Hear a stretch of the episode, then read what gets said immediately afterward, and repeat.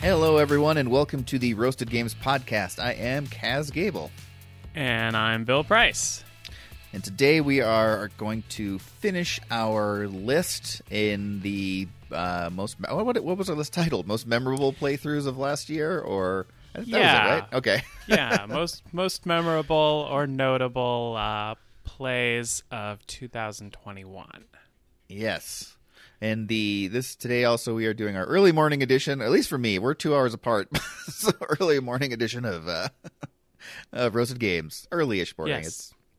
I'm But, on uh, I'm on Eastern time, and it is still pre noon. So yes, it's uh, it's still morning, and this this is the earliest. We are talking about this. This is the earliest I think that we have ever recorded uh, one of these. I don't know if I can talk about board games this early in the morning, but I'm gonna try. I'm gonna I try know. real I'm, pretty- hard. I'm not sure if I can talk about much. I read. I was listening to a show the other day, and they're talking about Ben Franklin when he was um, in France negotiating France's help in the war, Civil War. Mm-hmm. And you know, it's a it was just parties all the time, and rarely did the aristocracy or the ruling class wake up before noon. And one day, for some reason, he did wake up way early in the morning, or maybe he just stayed up all night. And he he was astounded by the sunset or the sunrise, and he wrote this like massive editorial in the French papers chastising the aristocracy for not getting up to see the sunrise every once in a while, and he was just amazed that it happened. And it was just that's how I feel this morning. It's, it's It's early, like but it's I- beautiful. yeah, I go to sleep and it's dark. I wake up and it's light. That's how that Yeah. works, right? It's Yeah. like turning on uh turning on a, a light, which Right, they didn't it's- have. At It's the time. noon, and I'm up, so I don't understand. Yeah, Huh. yeah. But uh, but anyway, we'll power through here and ju- talk about some great games. Um, we're going to finish off our lists of top ten and get through our next five. Um, let's see. I will kick it off if you're all right with that. I Yeah, think I'll uh, bet we have some crossover too. I bet we do. Um, so my first one, and I'm guessing this is one of the ones that might be on your list. Uh, fact, I'm almost guaranteeing it because we've talked about this a bit. We both had some great playthroughs, and that is Dwellings of Eldervale. Yes, that is Um, on my list. Yeah, I figured it'd be somewhere. Dwellings of Eldervale is just great. We've talked about it a lot, so I won't go into too much detail, but it is just a memorable game. I had two playthroughs of it where uh, one was um, with a big player count and one was with a smaller player count. And the big player count was good, but I feel like that my comment at the time, and I stand by it, is that the larger player count, it it it's one of those games where I feel like it tried to squeeze it in. It's such a good game that I think it becomes a little more claustrophobic and different in feel than than I think maybe the intent of the game was or the design of the game was. It's still a fun version. It's just uh, it's just different to the feel of every other player count in that game. But I had a great time. I almost won that game. I got snaked at uh, the end by uh, our friend Brandon, who is good at doing that such things. And uh, I, I'm just astounded by this game. It's a very interesting structure. It's a very satisfying game to play, and um, just a lot of options to engage with in a really beautiful uh, design setting. So, Dwellings of Eldervale is where I'm going to kick it off. All right. Well, I will continue on uh, with that with my thoughts on Dwellings of Eldervale. Um, when you you did, I I was unaware you'd played anything besides like the full player count. What uh, smaller player count? What was your? How many players was it? Uh, it was four, so we just knocked down to one one down. But Okay. um, Did you but yeah, notice but- a big difference between four and five? I did. I mean, the board layout's the same, the tile layout, but the just having less one less person, it felt like you could get your engine going a little. You know, without it didn't feel as claustrophobic. You know what I mean? And that, and so I did feel quite a difference. See, and I feel like uh, between the two of us, you and I have uh, we we both really seem to enjoy this game, uh, but I think we have vastly different perspectives on what this game is. Sure. Uh, every playthrough that I've had on it, and I've probably played it, gosh, uh, ten or twelve times. Um, it's one of my more played games from last year. Uh, it's all at two players. Oh, sure, Uh, yeah. So I've never played this beyond two players. So to me, like this is the ultimate two player game, and it's so smooth at two because you there's there's plenty of room to explore and and get your engine going and do what you need to do, but there are opportunities uh, to interact with the other player. But it's it's opportunities to interact when you want to interact, rather than I feel like if you had more players and it was more confined, you would interact just because the game forces you to interact when you're maybe not ready or uh, it isn't the ideal time. And I feel like part of the two player strategy really comes in. And my, one of my favorite parts of the game is really dis- uh, deciding when those moments are and, and taking advantage of them, but being proactive about it rather than reactive. And I feel Yeah. like the more players you would put in, the more reactive of a game it is. And that's just not, I don't enjoy that typically in games as much as uh, having a little more agency to to proactively go after those engagements and those interactions. Um, Yeah. So like this is a great two. If you ever get a chance to play this two player or even three player, uh, I'd imagine it's it's fairly similar at three. But uh, if you ever get a chance, it's uh, it's really really fun and it's it's quick. It's pretty quick, surprisingly for for as big a game as it is. It's not nearly as complex going in as you would think it would be. You Yeah. know? Yeah. uh because because you look at the components and you're like oh my gosh this is the gameriest game ever and then you get into it and you're playing it and you're like oh this is actually reasonably simple to, Yeah, to kind of totally work together. Everything works really well together. I don't feel like there's a lot of fluff. I don't feel like it's fiddly. I think that it uh, it feels very streamlined. This was definitely one of the most impressive games from last year that uh, I had the opportunity to play. If I were ranking things, this would probably be my number one as far Yeah. as uh, favorite games from from last year that that I had the opportunity to play. It is great. I would totally agree with the accessibility of it. It it is um, a big game. Like there's a lot of stuff going on, but the the uh, that was that was one thing that struck me too when we started playing. It's just like, oh, okay, oh, okay, I get this. I mean, there's a couple things that I had to remember, like on especially mostly about late game scoring. um, the like I kind of forgot about the um, the first time I played the magic track.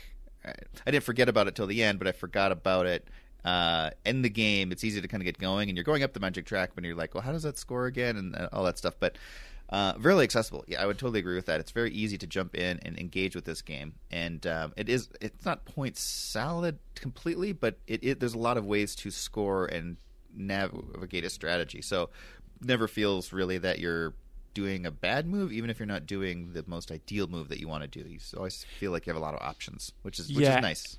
and that's that's one thing that kind of threw me off the first few times that I play this is uh, is the scoring because there's so many things you can do and fun things that you just want to go out and I want to explore this, I want to look at this, I want to try this, I want to do these things, and it really inherently comes down to building these dwellings and advancing on the elemental tracks Mm-hmm. and and it's it's not advancing on all the elemental tracks it's like finding your couple and maxing them out and then finding ways to like really go at hard after those particular tracks and then building those dwellings and you don't always think about the dwellings right off the bat because Right. In- inherently that, that's kind of one of the weird theme things that I'm not sure I really ever understood and probably still don't is what all of this grandiose exploration and and fighting these monsters and all this magic and everything and like the whole goal is to just like build a, a build these houses Right. which is a little weird. So so I guess in my head, I'm um, I sort of think of them as like holy spots or something. Like you're Oh, building like these- shrines. yeah, you're building like these magical ley line areas or something that can't be destroyed. That just like solidify your civilization as you know spiritually proficient or something. I, I don't know. You've got to do something because if if you're like I'm going around building shacks and that's how my civilization shows its superiority, people will be like, yeah, yeah, that's that's real weird because they do just look like little like log cabins or whatever. Right, you're like, right. How is the log cabin like the ultimate show of dominance in this world? uh, but so so that that kind of threw me off because you really like as much fun as there is to be had in this world. It really inherently comes down to those two things: building dwellings, and advancing on that track. Because if you don't do either of those things, you will not win this game. Especially if you're playing with somebody who is actively pursuing those ends. And when I played with uh, with Jeff for the first time, that got me because I was just like doing all these things, and he's like, "I'm gonna buy this, and I'm gonna get this door card," and I'm like, "Door cards are stupid." Right. And yeah, it turns out they're not, in fact, stupid. Um, Yeah. Cause so yeah, so you really, really need to uh, do that. If you're playing with somebody who has played before and they're doing something, look at what they're doing and do that because you're probably doing it wrong. yeah, the the door cards are what that's got me at the end of my first game as well. They um uh they're great, and it is one of those things that it is easy to overlook. But man, there's a lot of cool stuff in there. So that's one area where I really haven't explored in the game, and I really want to like go hard on the door card strategy as much as possible. Because I went Well, yep. Because Yeah, they, I- they multiply. They, they multiply Yeah. based on uh, like the like they're scoring multipliers, so they're they're huge as far as points go. Right, right. Yeah, they can be massive point swings. Um, but uh, but yeah, it's it the the huts are just such an interesting thing too, where where you get a continual benefit and obviously scoring for them over time, and and it is a good thing as well because you're upgrading those workers. Uh, workers are still very useful throughout the whole game, but you're upgrading those workers and then using more. I don't know. It forces you to get out your other characters, and anyway, this game is a great design, really worth playing. Another plus is it has great organizers, and that's always Oh, like so good. good, good for you, So good. game designers when or publishers when they do that. So super, super good all around. Uh, just you know, be prepared for five. It's a lot more of a it's a lot more of a cutthroat game. Um, all right, well, I is can that imagine. is that back to me then, or you want to do a five? Is that your Uh, your five? Back to you. Yeah, dwellings is my five. So back right. back to you. Uh, well, I'll jump in and do a um, a quick just callback game. This is my game that I've revisited uh, this year and was um, just kind of surprised that I that I my memories of it were were different. And I don't know if it's because I hadn't played it in a long time, uh, but that's Agricola: All Creatures Big and Small. So I uh, I used to play this on my phone a lot, and um, I think that's the only time I've, I've I'd really played it, and I really like it. I like the game a lot, but I remember being just kind of burnt, brain burny a little bit, and like I've being real uh, struggling to like find the strategy. Like I enjoyed it; it was satisfying, but it was a game you'd have to be like ready to play in my mind. And then I recently, or I towards the end of the year, I played it again, and um, I didn't feel that at all.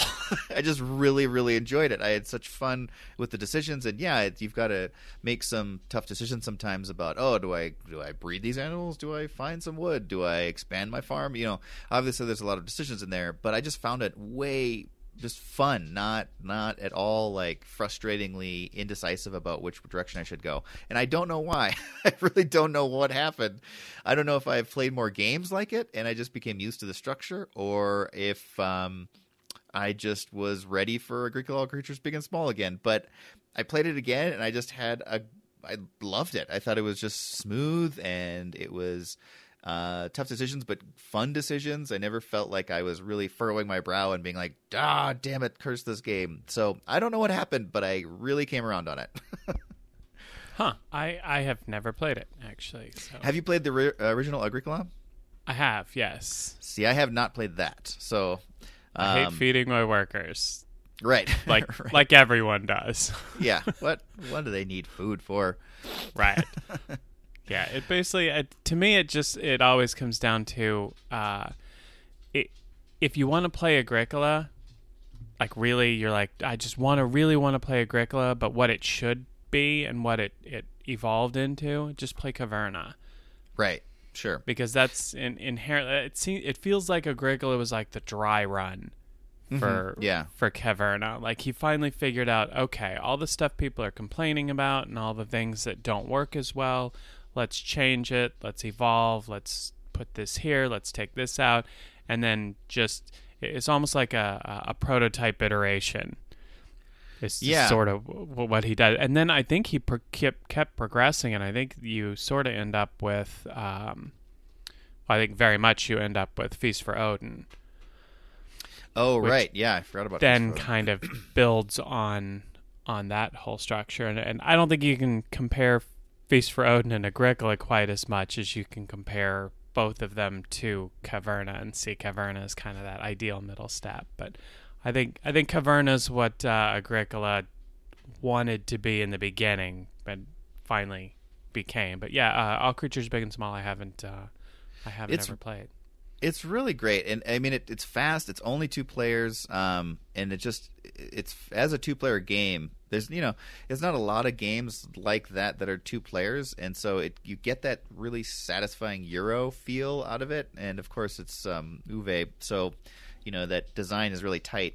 Um, but yeah, it's it's become kind of my top five in my top five two-player games to grab and go to and, and play. So.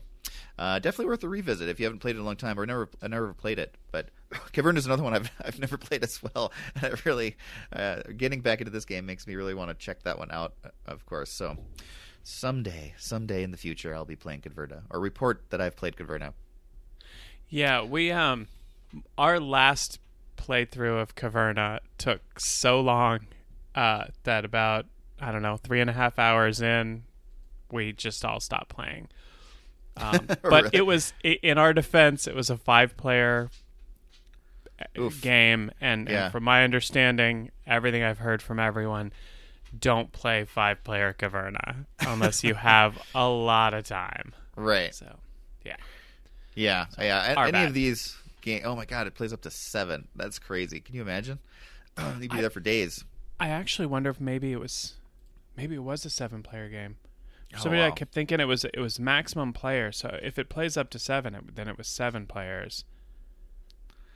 That's Yeah, That's don't don't ever don't ever do that ever. I mean, just looking at the boards, the the, the pictures of people playing it's such a big game. it takes up like a whole table just the setup. yeah, It looks astounding.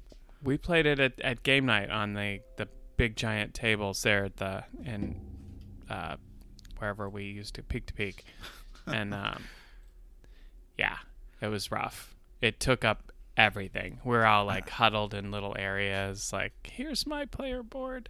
right. Tell me what's going on over there. Yeah. So, okay. Well, then uh, I will go for my number four, which uh, is a game that actually you and I have played Hmm. this year. Well, last year. Um, the year we're talking about, 2021. um, and that is Draftosaurus. Oh yeah, that's a great one. So I played this. Uh, Kirsten and I have played this a whole bunch two player. I've played it with um, Kirsten and Joey, uh, three player. I've played it four player in Denver with with you guys. Um, I've played every player count, and it's fantastic at, at all counts. Um, I really enjoy it. It's just puzzly enough. Uh, it's a sufficiency puzzle, and it's just puzzly enough to be fun and casual, but but not so puzzly that it's that you have uh, analysis paralysis or you're just like it's not brain burning. It's just it's so quick, and that's the thing. It if this were a longer game, if this went you know eight rounds or had you know twice as many meeples or or uh, 10 times more scoring areas or whatever this could be like the most brain burny paralyzing game of all time. Um, but it's so fast and so quick and the rounds just move that you're just like okay i'm going to put this here. And you know what? If it doesn't pan out that uh, that, that was the ideal place for this then oh well you know because in the end it's ultimately just a simple drafting game. It's uh I think we always called it um, sushi go with meeples.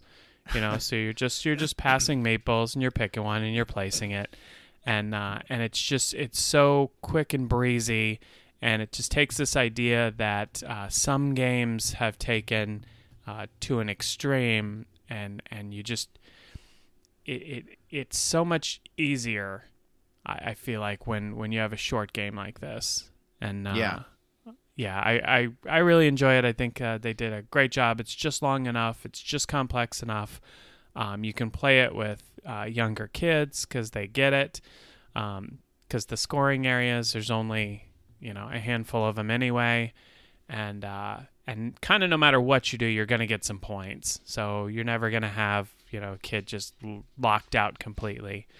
Um, yeah, it's uh, yeah, I, I really enjoy it. Great filler game. Yeah, I, this one is really was really fun. I really like this game as well. Uh, I actually kind of forgot about it until you brought it up again. I was going to put this on a, a, pickup list for me because this is definitely one my family would would enjoy. Um, great design, and also the uh, replayability is just high here. It's one of those games where um, I feel this in a lot of two player games or games that you play two player, where you're like, oh, let's play another one, and um, I, I feel like it's rare you'd probably just play one of these, just one. It's just it's such a fun uh, I don't know the, the, the choice of scoring direction is pretty varied here, and of course you have two sided map, so your um, you know the the value of the game's pretty high.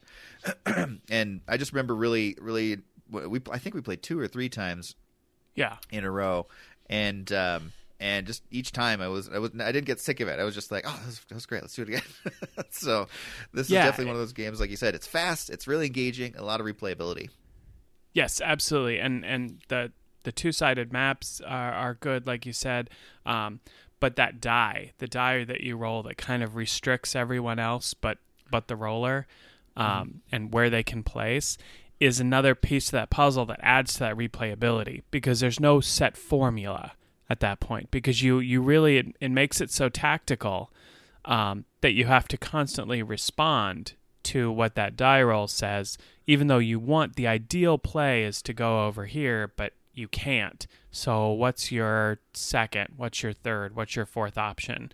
Right. And um, and and so it it prevents it from being very from feeling so formulaic that you just do the same thing every time. Okay, I'm going to take this and put it here. I'm going to take this and put it here. And uh, which games like Dominion or something that you know the first five moves are always scripted out yeah, that's that's never the case with Draftosaurus because you can't do it. Yeah. Uh, not just the variability of the meeples, uh, but also the fact that uh, you just you you can't because yeah. there's uh, going to be a lot of instances where the the move you want to make you can't. Right. yeah, I I just uh, couldn't. Uh, yeah, I couldn't. Don't. Yeah, can't say enough about this. There we go. Can't talk either. Um, you can't say enough about anything. I can't say anything about anything. Uh, I did see too that they. I was just looking up to see what it's going for right now, and it's still really reasonable. It's actually on sale right now on Amazon for twenty bucks. Um, but oh, they have the the Marina expansion and the Aerial Show expansion. Have you checked any of those out? It, it has expansions. It does. Yeah, it's got uh, the Aerial Aerial Show which is obviously flying animals. Uh, it looks like it's a bunch of new boards or add-on boards, or maybe it's a a straight play alone. I can't really tell. Actually, it looks like it could be. Uh, and then the marina is aquatic animals that they both. Uh, I think they are just standalones. And they're no idea. Yeah, it's. uh Oh no, I think they can all be played together. So you could play make a giant park with three of them, and uh, the, each of the expansions are only fifteen bucks. So check what? those out. Well, yeah. That's yeah, looks pretty yeah. Cool. I'm writing that down right now. Okay. yeah. Wow. Who knew? Uh, you, but probably, well, I'm probably some other people, out. but yeah, probably huh. a couple of others. Me and I a had, select uh, few. I had no idea. Wow. Yeah, that would be that would be super cool. We we really like this one. So yeah, nice. yeah, Draftosaurus, really great. Um, okay, my next one is going to be um, uh, a big game. I have two big games actually coming up. Spoiler alert. Uh, this one is a game that I played at a, uh, game day that someone in the group was having. Um, I had uh, not heard of this one at all, but I we jumped in and got into it, and I really, really enjoyed it. It's called After the Empire and after the empire is um, let's see how to describe it? It's it's it's in the time of you know the feudal times of, of knights and and uh, castles. And what you're doing is you're each you each have your own stronghold. And you are um, throughout the game defending it against uh, hordes of invaders. And while you're doing that you're also trying to upgrade your stronghold and your to become a keep, and then you can upgrade its walls. It's really cool. It's got a three dimensionality to it. So you're building your castle throughout the game, as well as recruiting soldiers to fight for you, farming your lands to earn points. excuse me, and um, and also uh, going out into the the far flung lands to um, you know find treasures or um, find more uh, powerful allies. Um, re- just discover uh, better upgrades. Uh, you're doing all sorts of stuff. So it combines. It kind of feels like a few different games, not exactly one for one mashed together, but it uh, it feels like a couple different games combined, plus the super cool castle building structure. And yeah, every it looks badass. yeah, it's. I think you would love this game. Like it, this is a game that was. As soon as I played, it, I was like, "Oh, Bill would really like this." Um, it's just so cool. It, it does so many really fun things together, and then the round, each round, as the invaders, uh, when the invaders come for your castle, they come for everyone's castle, and they the way it's done is they come in specific directions. So at the end of the round, or during the course of the round, you can allot your soldiers to different sides of your castle. So you know, for one of the four sides of your castle, and so um, you have a little bit of information of where they're coming from, but it's a wild card exactly where the bulk of their force might be coming from, or a big invasion push might be coming from, or they set up a trebuchet on one side, and so you kind of have to prepare, and it it creates this really interesting strategy in your castle where it's not just build the get to the stone castle right away and build it up. Um, that's not a bad plan, but you can also just keep your wood um, stronghold or keep and and let it be kind of beat the crap beaten out of it and then rebuild it every round. Um, and, go that way, and, and or you can do some like uh, your parapets. You can just upgrade those to stone, and then keep your walls as wood, or have part of your castle wood and the other part um, stone. So when you have to allot your soldiers, you can allot them more focused on the wood side, and then keep the stone a little less protected because it's stronger and will take more damage and cause more uh, trouble for the invaders.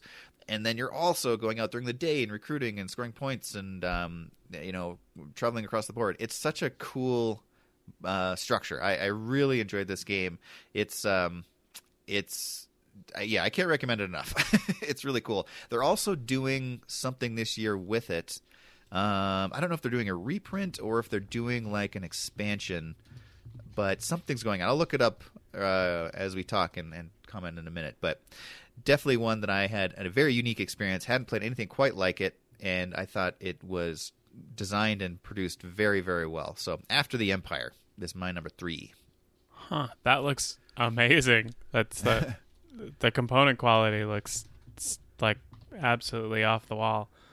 Yeah. oh, I, I think I remember what they're doing. They're doing a deluxe reprint. And so the invaders uh, and your soldiers are all we're all just colored little cubes, and so because um, you can hire soldiers or you can hire mercenaries, and now the reprint is um, meeple. So there's little uh, or uh, standees or not standees, but um, uh, what do you call it? Like uh, pla- molded plastic characters, Miniatures? so it actually looks more realistic. Huh. Yeah, But that's it- that's uh that's really neat looking. Yeah, for sure. Super cool game. Okay. Well, um, my next one, uh, my son Joey and I did a mini-sode on, and that is uh, Cthulhu Death May Die by Eric Mhm. Lang. and uh, it is still overwhelmingly amazing.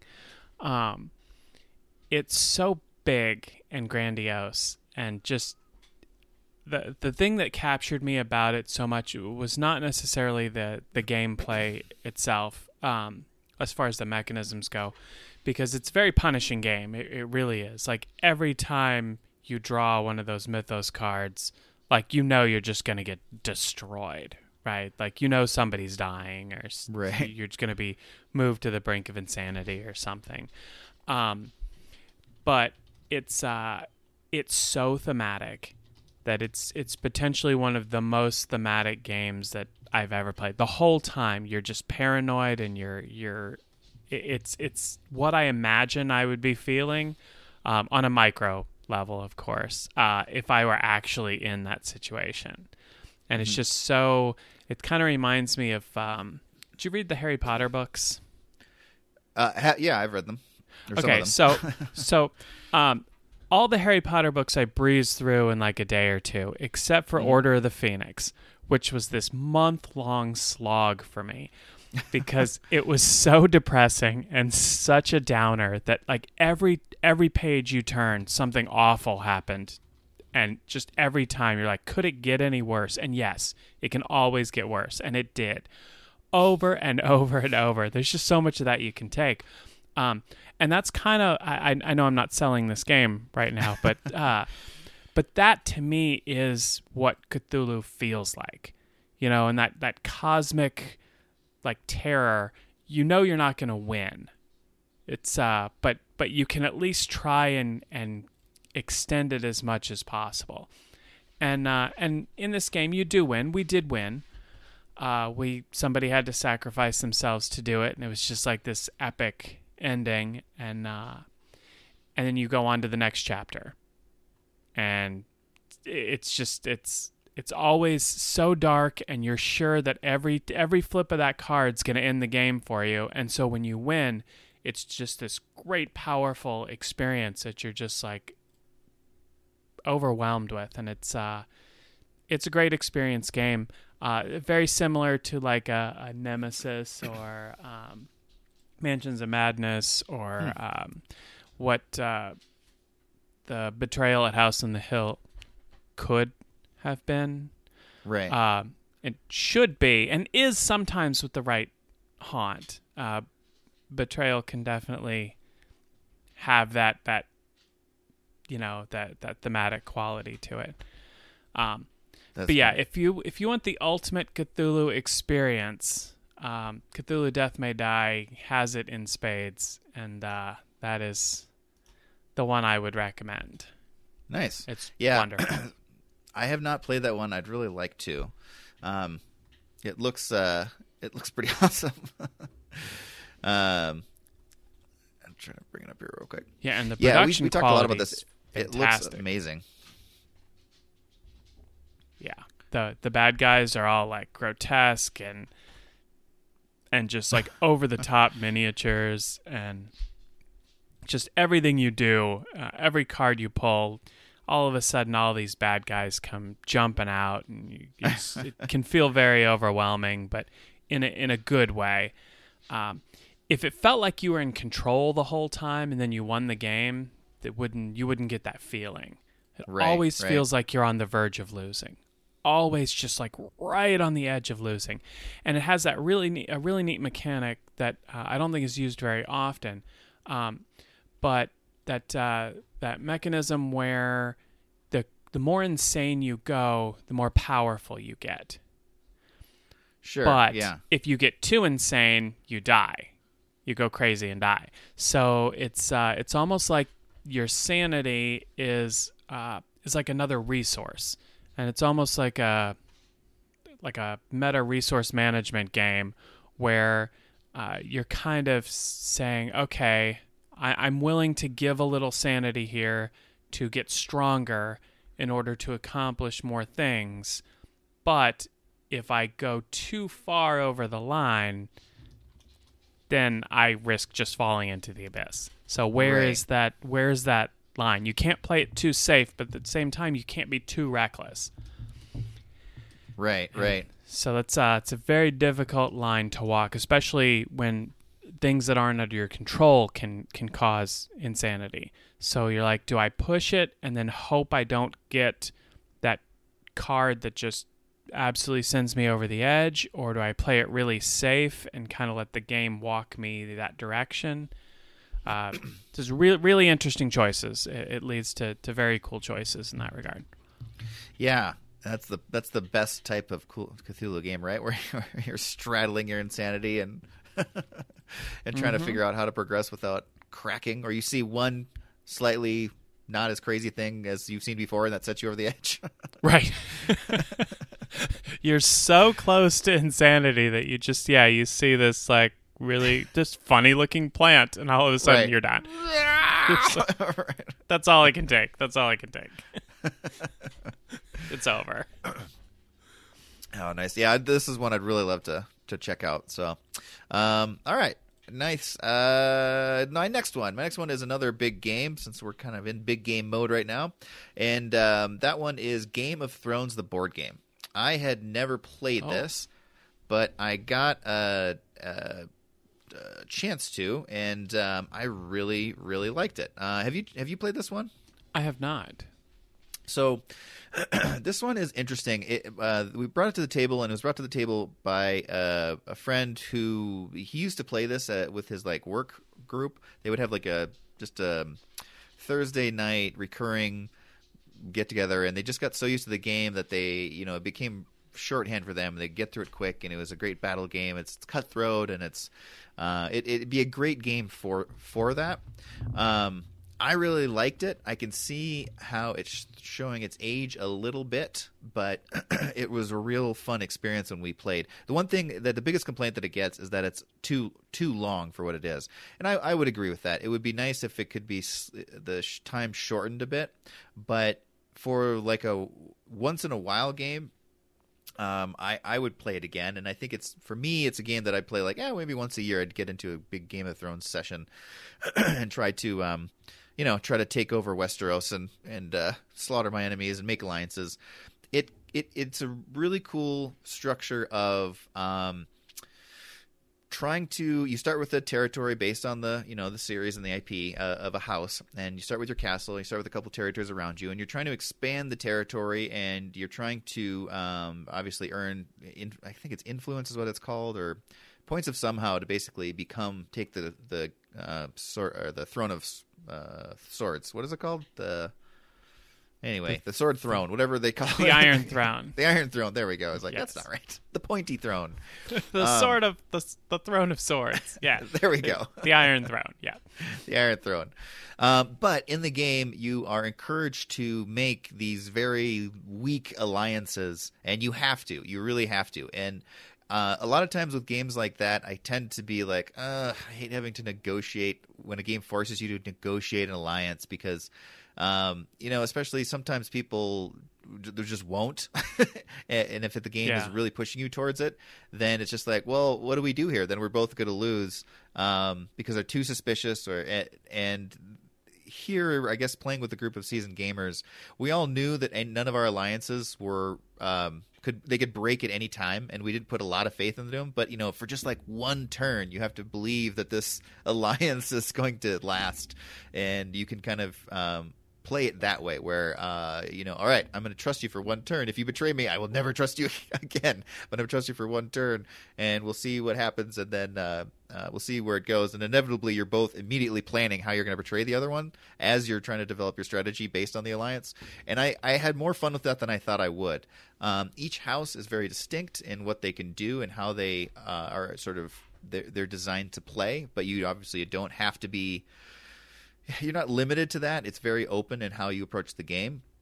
Uh, it's got some really cool mechanisms of player turn order and uh, let's see certain things that you of tracks that you want to stay stay up on. So you can be better at winning battles. You can be uh, the tiebreaker and the one who goes first, or in player turn order, or higher in player turn order. And then you can also take the throne throughout the game.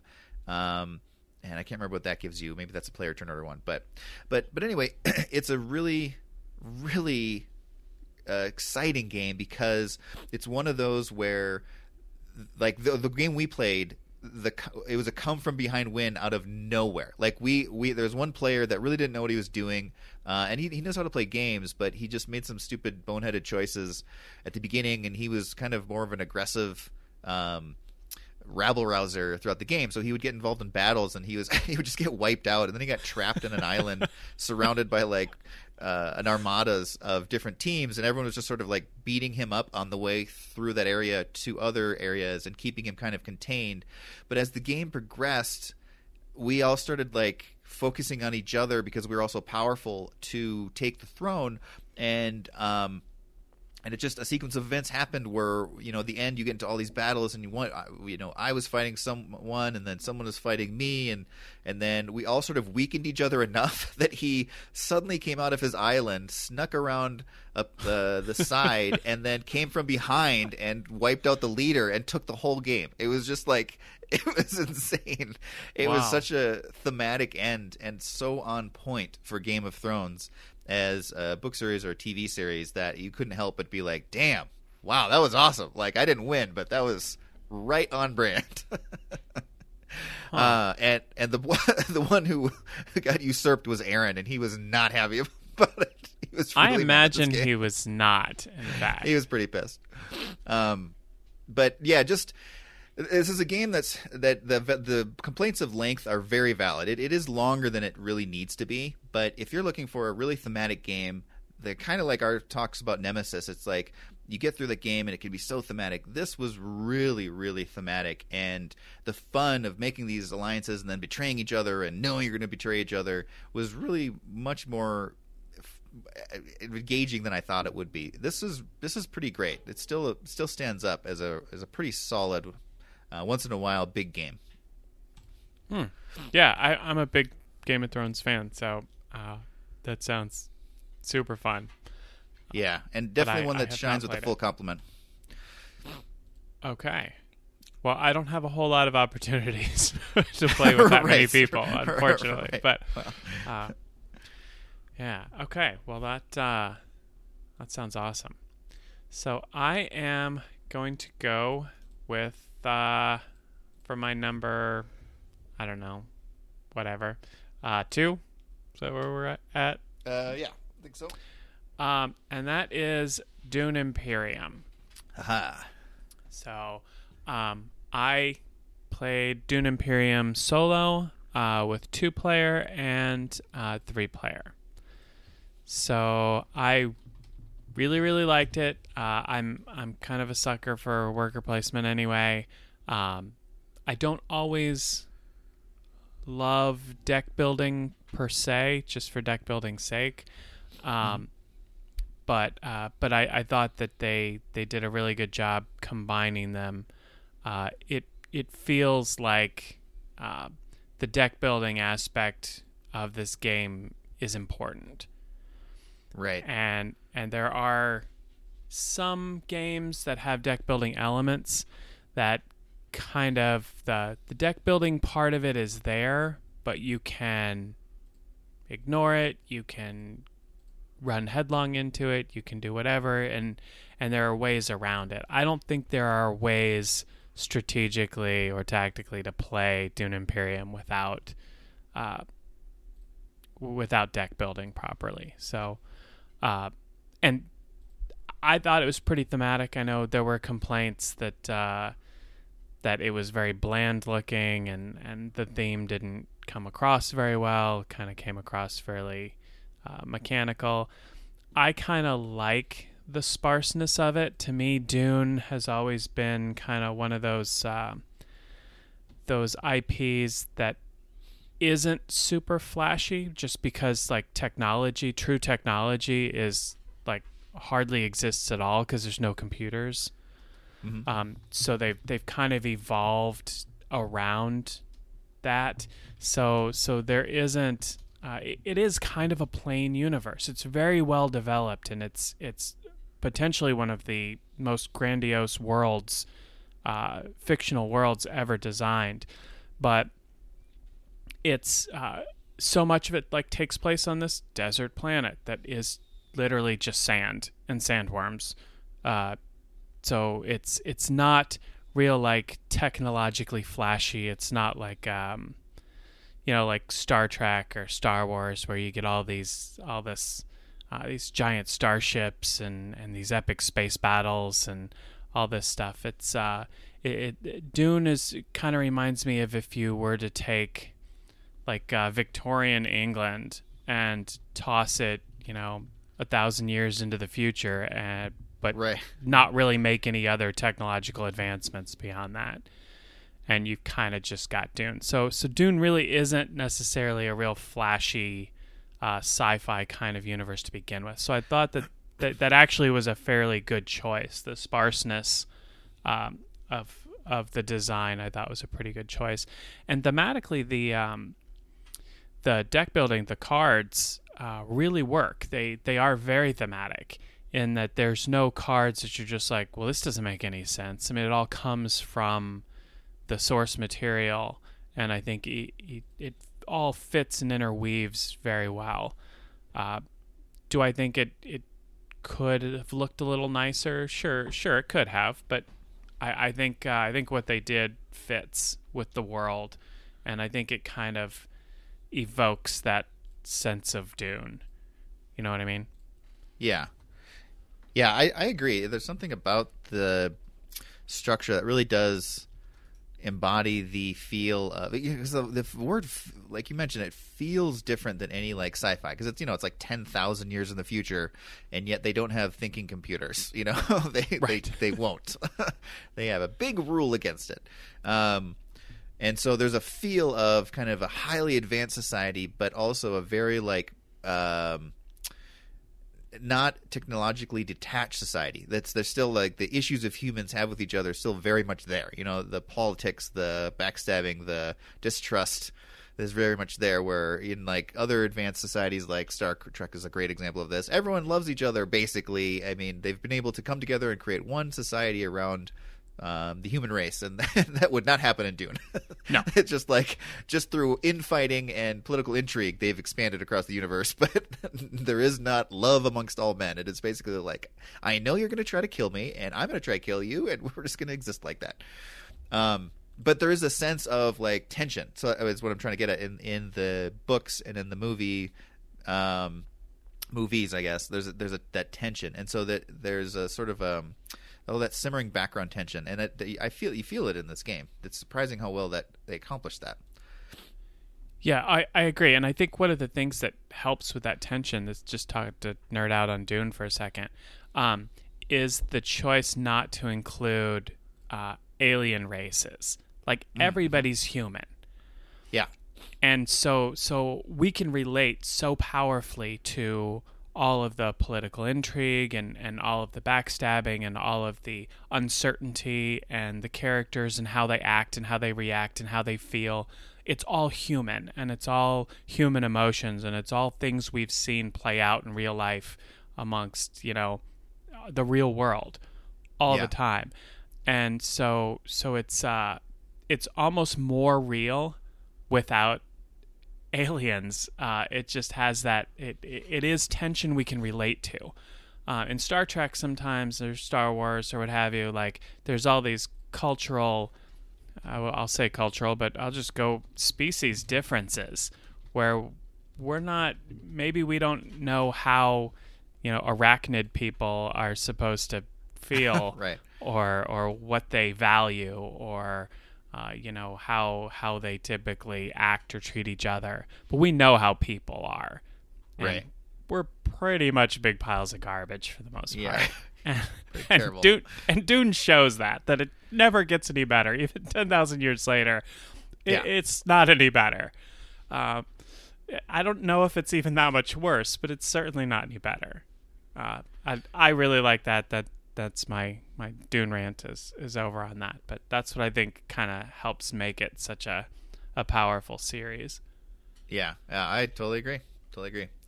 Uh, yeah, I, I, played Dune Imperium as well. I really liked it. Uh, this and Arnak almost made my list. Um, and they probably should have. They're very distinct gameplays. But uh, this is one I really. I only got to play it once. I want to play it again because I feel like this is very much. It's not a super complicated game, but it is very much a game where you want to have a good understanding of how the mechanisms work and the odds of certain things. So yes. I made the mistake of going just kind of too heavy in, in deck building, and so by the later part of the game, I was just sort of burdened by my deck.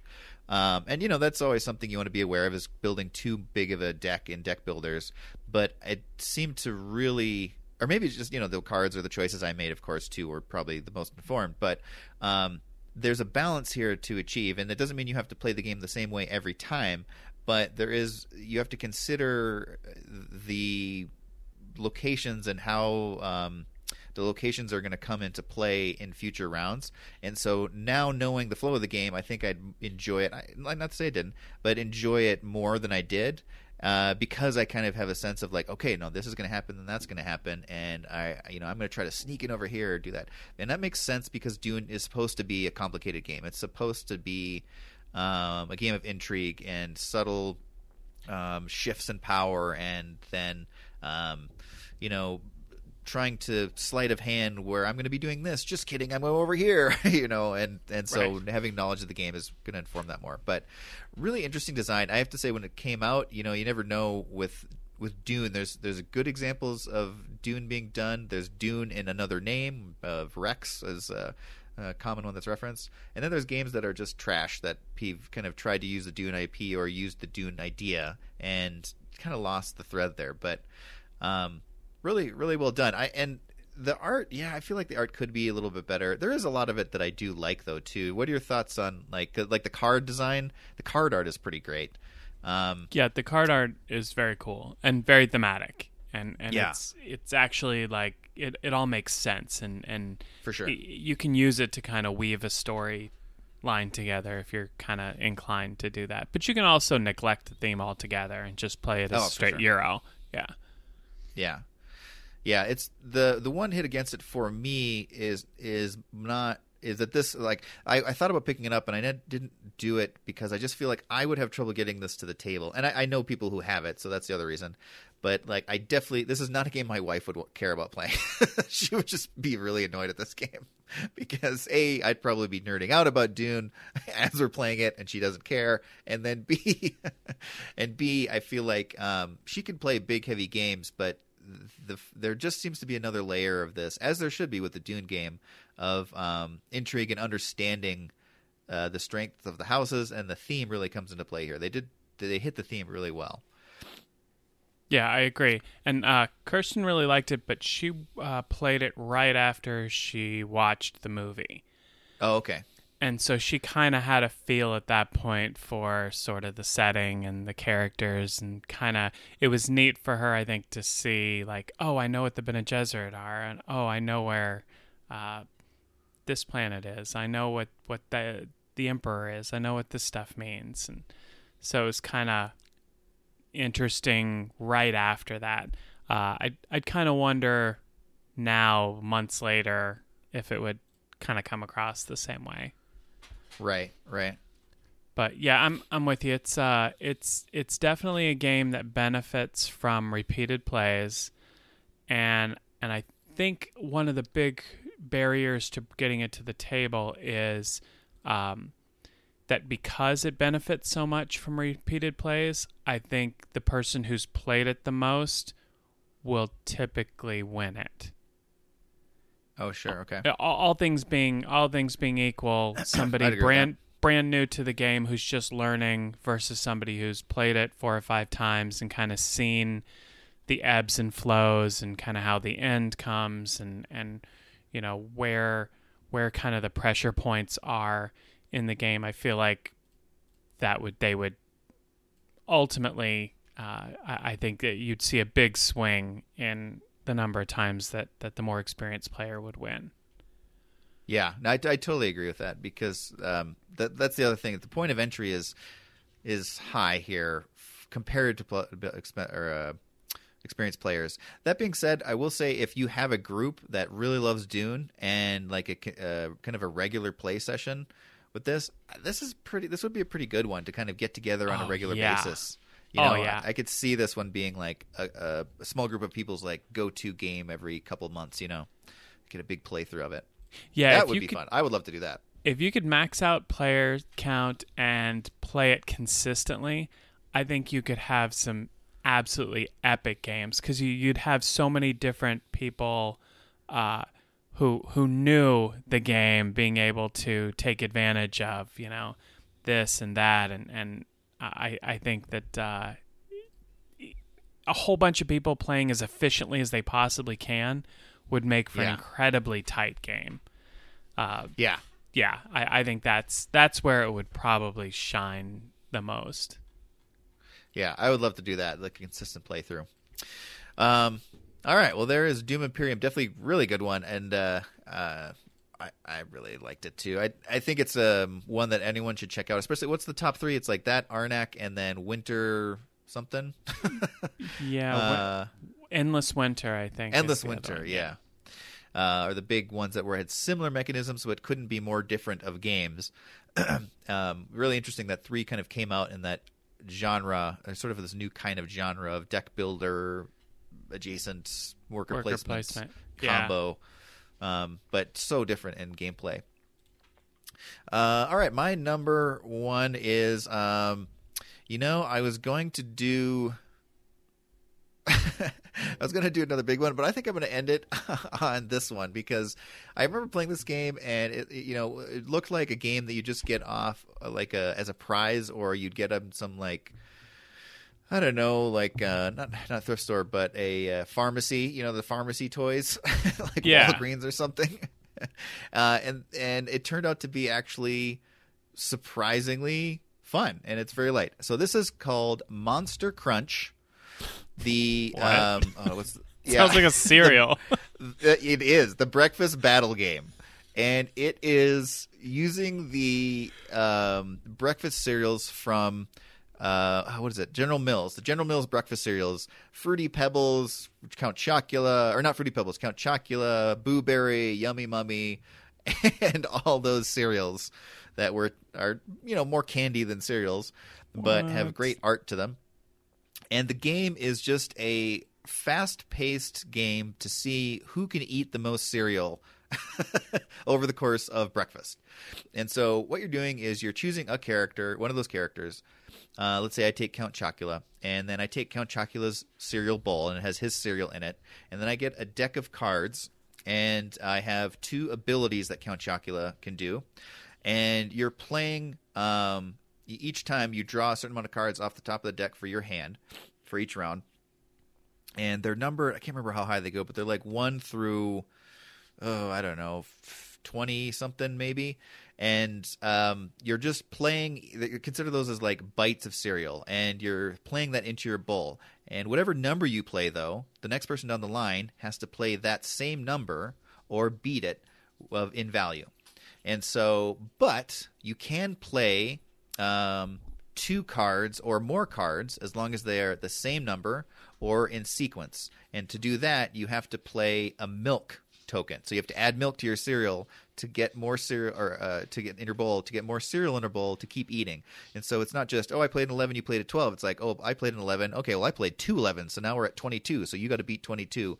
And as you go around, you keep going until everyone has passed, and the first last person left scores their cards. Everyone else gets another milk token, and then you keep going around. It sounds so simple, and it is, but it's just really well designed, and it's really fun. It plays really quickly.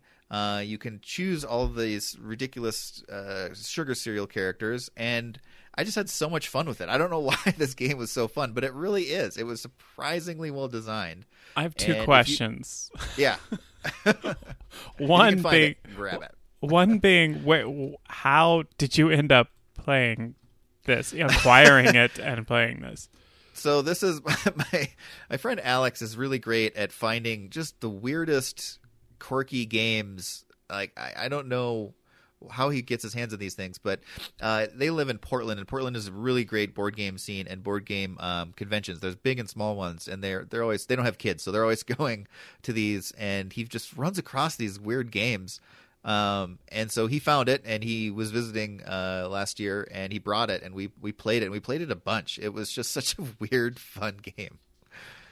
Huh. My other question is, what is a fruit brute? I've I know, right? I know I all these cereals. I ate all these cereals, but I, I never ate fruit brute. Yeah, I didn't either. That was one I hadn't heard of. Um, but uh, yeah, I, I that well, I guess he didn't uh, quite make the the cut. All the other ones usurped him, or or uh, Huh. you know, at that point they had four games of that ilk, and they I feel like Fruit Brute was like, do we need another one of these high I- heavily sugared and dyed games? And Fruit Brute just sort of didn't get the same not- notoriety. Yeah, yeah. Okay, well that's that's certainly not one that I expected to be on your list. So surprises Yeah. all around. It's pretty great. It's fast paced. It's quick. It, it it's silly and it's fun. The art is really well done. Um, and I just feel like it's a great filler or a great like kickoff game for a game night or a group where you're just trying to you know wait till everyone gets there or you're playing a few rounds of something to warm up.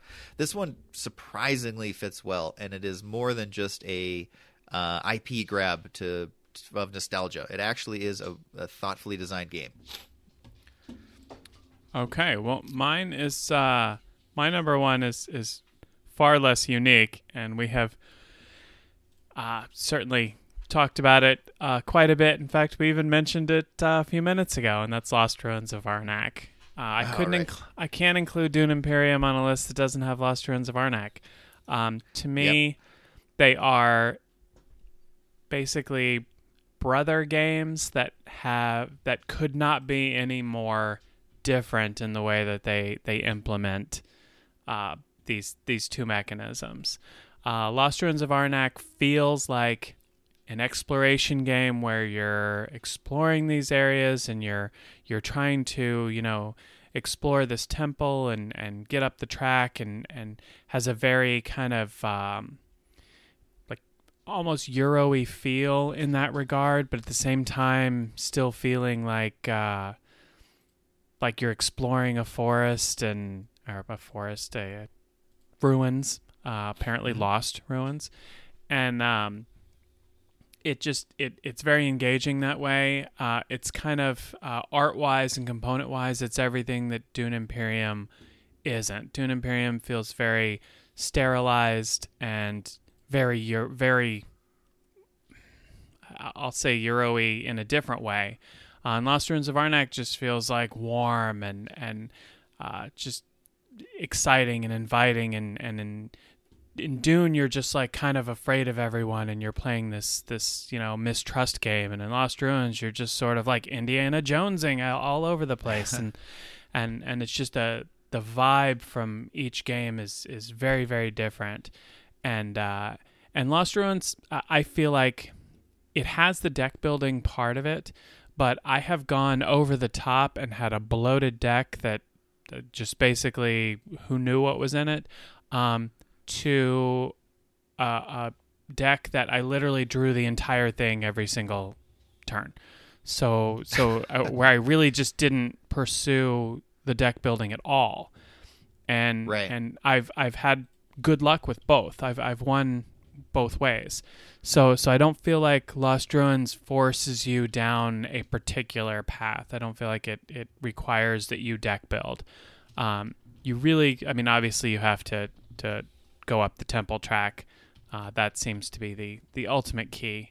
But there's so many different ways to go about that that uh, it doesn't sort of pigeonhole you in that way. And then Lost Ruins has what I love so much about so many games uh, that do this, and that is the the turns get bigger and bigger and bigger and bigger.